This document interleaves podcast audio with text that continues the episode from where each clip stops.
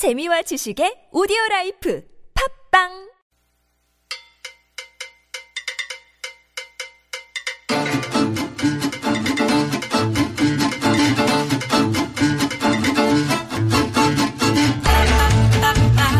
서울 infographics 통계 자료를 통해서 다양한 서울 시민들의 삶의 모습 또 서울의 모습도 엿볼 수 있는 시간 네, 서울 엿보기 시간입니다. 하재근 문화평론가와 함께하죠. 안녕하십니까? 예, 안녕하세요. 어서 오십시오. 예, 안녕하십니까. 3월이 시작됐습니다. 예, 본격적으로. 시작됐습니다.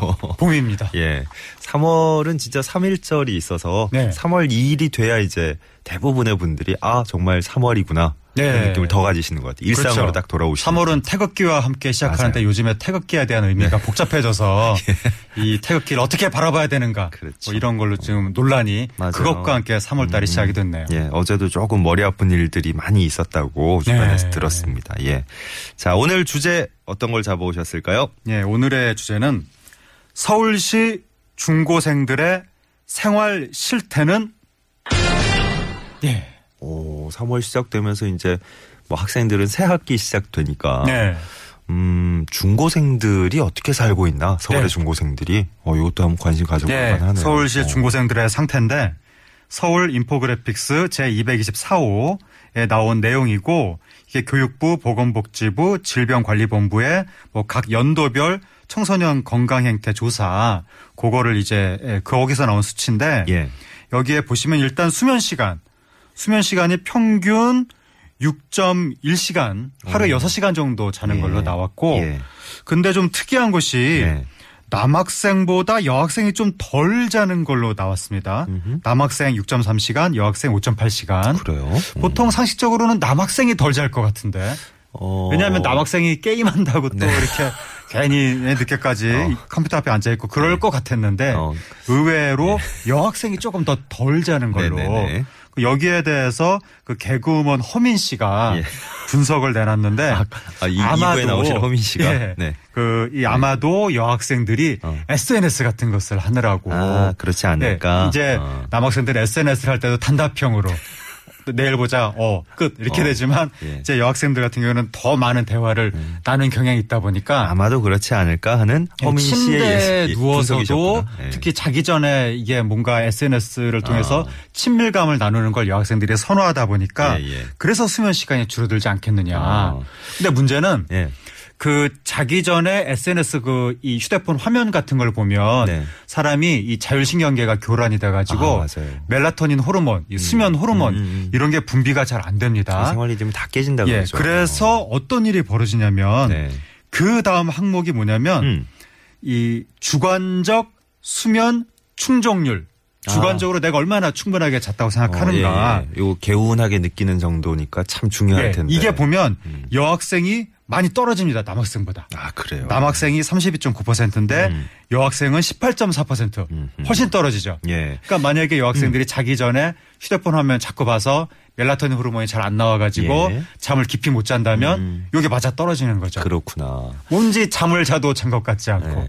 처음에 그냥 다르게 해석할 수는 없을까 하는 생각을 많이 했지만 네. 어쨌든 다음 항목으로 이어지는 걸 보니까 뭐 네. 그럴싸하네요. 그럴 그럴싸합니다. 네. 아, 아니 또, 예. 근데 우리가 정말 저 무시하면 안 될 것이 네. 우리나라 중고등학생 절대적인 비율 수치가 예. 이게 뭐 32.9% 남학생이 충분하게 네. 잤다고 느끼는 정도가 네. 여학생은 20%가 안 되고 안 되는 거죠. 이러면 나머지 학생들은 불만족스럽다는 거 아니에요. 그렇죠. 열, 열 명 중에 여덟 명이 좀비처럼 다니면서. 아, 이게 참 아, 수면 부족. 매일 이렇다는 거는 예. 상당히 심각한 수준인 이거는 거예요. 좀 그죠? 심각하고 네. 이러면 이제 구- 부모님들이 중요하게 생각하는 키도 안 크는 문제가 생깁니다. 그러니까, 네, 건강과 또 직결되는 예. 문제니까요. 그리고 음. 아침 식사 주 5일 이상 결식률. 주 5일 이상 그러니까 아침을 안 일주일에 먹는 다섯 거예요. 번을 어. 아침을 안 먹는. 이거 뭐 학교 갈 때는 거의 안 먹는다고 봐야 되는데 예, 이것이 늘었습니다.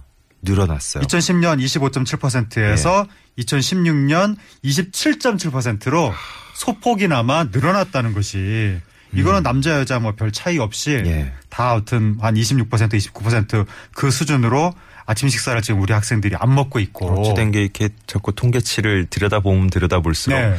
우리나라 학생들이 점점 예. 시간의 흐름을 흐르면서 점점 불쌍해지고 있는 우리나라 학생들은. 거의 고난의 행군이죠. 우리나라 와, 청소년들은. 잠 제대로 못 자고 네. 잠푹푹 잤다고 못 느끼고 네. 그리고 주 5일 이상이면 뭐 매일 매일이라고 봐야 될 텐데 그쵸. 학교 갈 때 맨날 아침 굶고 가는군요. 예. 그리고 아침을 굶었으면 점심 저녁이라도 잘 먹어야 되는데 네. 문제는 이제 주 3회 이상 패스트푸드 섭취율. 아, 이게 또 의외로 요즘에 성인들 패스트푸드 조금 줄어들고 있는데 예. 그 패스트푸드 지점 숫자도 줄어들고 네. 청소년들은 오히려 늘어나서 음. 2010년 12.6%에서 2013년 18.5%로 거의 뭐 이거는 상당 부분 많이 늘어난 거 한 50% 정도가 늘어난 거죠. 학생들 입장에서는 평론가님 그거 우리 저 학생들이 별미를 좋아해서 그래요. 패스트푸드를 좋아해서 이렇게 해석하기에는 예. 어 되게 바쁘게 사는 거죠. 그러니까 뭐 그죠? 바쁜 거 플러스 뭐 자극적인 음식을 선호하고 아, 뭐 등등등. 이제 뭐 이런 어. 것들인데 맞아요. 이게 어 유난히 많이 늘어났습니다. 성인들은 오히려 줄어들고 있는 그렇네요. 마당에 예. 그리고 여학생들은 요즘에 다이어트 신경을 많이 쓰기 때문에 이런 거 좀 덜 먹을 것 같지만 남학생에 비해서 그렇게 수치가 낮지 않습니다. 여학생도 음, 예. 남학생 19, 여학생 네. 17이니까 예. 여학생들도 많이 먹고 음. 그리고 주 3회 이상 탄산음료 섭취율 아 탄산음료. 탄산음료. 아 이것도 함께 조사를 이것도 했구나. 늘었습니다. 예. 2010년보다 2016년이 예. 한뭐 3% 포인트 정도 어, 그래요. 늘었는데 예. 이거 탄산음료도 이게 뼈 건강에도 안 좋고 여러모로 굉장히 안 좋다는 건데 네.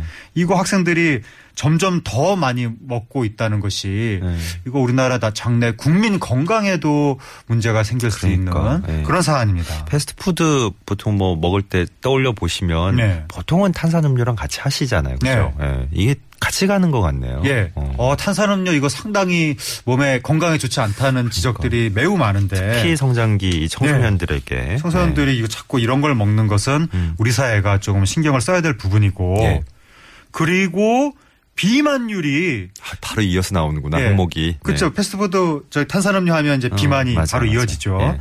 비만율이 2010년 8.1%에서 2016년 13%로 이것도 한 50% 이상이 늘었습니다. 이게 저 어, 올바른 건강한 생활을 못 하고 있다는 네. 방증이 자꾸 이어지네요. 예, 이거 어, 상당히 심각한데 그러네요. 그 우리가 지금 선진국을 따라잡고 있는 건데 미국이 비만율 엄청난데 이거 좀 미국처럼 되는 거 아니냐.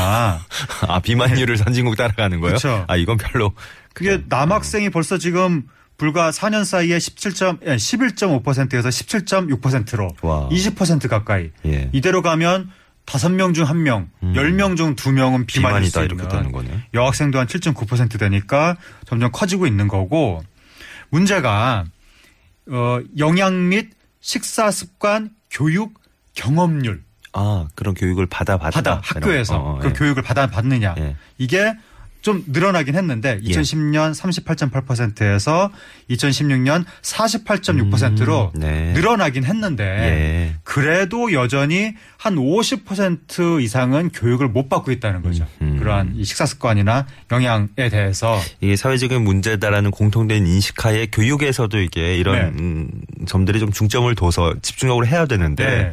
이 아직도 뭐 많이 늘어나긴 했다지만 네. 절반 정도의 학생들은 네. 전혀 그런 걸 받아보는 기억이 없군요. 그러니까 경험이 우리나라가. 전 세계적으로 가장 많은 지식을 학생들한테 주입하는 나라 중에 하나인데 어. 네.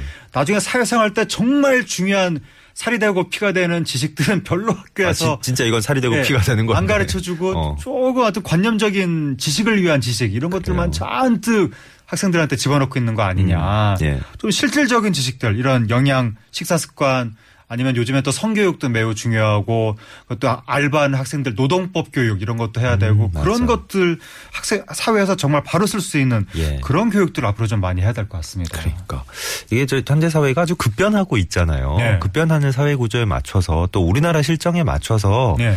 우리나라 교육도 좀 발빠르게 좀 따라갔으면 좋겠는데 예. 요즘에는 휴대폰 사용법 이런 것도 좀 교육을 해야 되고 음, 커리큘럼 자체가 너무 좀 옛것에 멈춰 있다 이런 느낌도 없지 않네요. 말씀 예. 들어보니까. 어. 그런 문제가 있고 예. 그리고 우리는 아까 제가 선진국 따라가고 있다고 말씀드렸는데 네. 세계 보- 보건기구 조사에서 음. 조사 대상 40개국 중에 청소년 비만율이 우리나라가 당당 12위. 아, 다, 아, 다행이다. 너무 1, 2위만 다투는 게 많아가지고. 우리나라가 복지 이런 거 네. 하면 OECD 꼴찌를 다투는데 그래요. 항상 멕시코랑 근데 이 네. 비만율은 어쨌든 가- 감히 미국에 대적할 수는 없지만 예. 거의 그 선, 몇몇 선진국 그 다음 등급 정도는 지금 가고 있는 것 같습니다. top 10 진입이 머지 않았나요? 어, 그렇게 되면 안 될. 텐데. 이거 예. 세계 10대 비만 대국돼서 좋을 거 하나도 없는데. 그러니까요. 그리고 음. 당뇨병 치료 중인 18세 이하 소아 환자 예. 이게 2016년에 비해서 2015년에 31%가 증가해서 음. 이거 지금 그 매우 급속히 커지고 있습니다. 당뇨병 예, 예. 환자들 숫자가 청소년들. 이게 그러니까 공부는 제일 오래 한다는데 이렇게 뭐 운동하고 이런 거는 제대로 안 되니까 예. 이뭐 식생활도 이렇고 예. 수면 습관도 이렇고 예. 이 비만이 따라올 수밖에 없네요. 예. 안 좋은 건강이 그쵸. 따라올 수밖에 없네. 한국보건사회연구원 조사에 따르면 우리나라 청소년 생활 패턴이 국제적으로 비교했을 때 예. 학습 시간은 가장 길고 그래요. 운동 시간은 가장 짧은 걸로 나왔습니다. 이러니 살이 찌는 거죠. 그리고 예. 몸에 땀이 날 정도 신체 활동을 30분 이상 한 날이 어. 하루도 없다라고 답을 하- 한 학생이 전체 응답자의 20.9%. 요즘에 체육을 안 한다는 얘기입니까, 그러면? 그 서울 서울시 측에 보니까 예. 그뭐 여러 정책이 있지만 무브 페스티벌이란 걸 하더라고요. 네, 그래서 청소년 예. 무부해라. 예. 무부, 무부. 움직여라. 오죽하면 오죽하면 좀 움직이자 이런 축제를 하더라고요. 서울시 이런 거 하고 아, 예. 지금은 각 나라에서 아. 청소년 몸 움직이기 이런 거 하고 있으니까 그러니까요. 우리나라도 더 청소년들의 몸을 움직이도록 하기 위해서 예. 연구를 해야 될 것 같습니다. 서울시 중고등 중고생들의 예, 생활 실태 오늘 서울 infographics 224호 자료를 통해서 알아봤습니다. 우리가 신경을 써야 될 것 같아요. 네, 그죠? 예. 어른들이 신경을 써야 될 것 같아요. 서울 엿보기 하재근 문화평론가와 함께한 시간이었습니다. 고맙습니다. 감사합니다.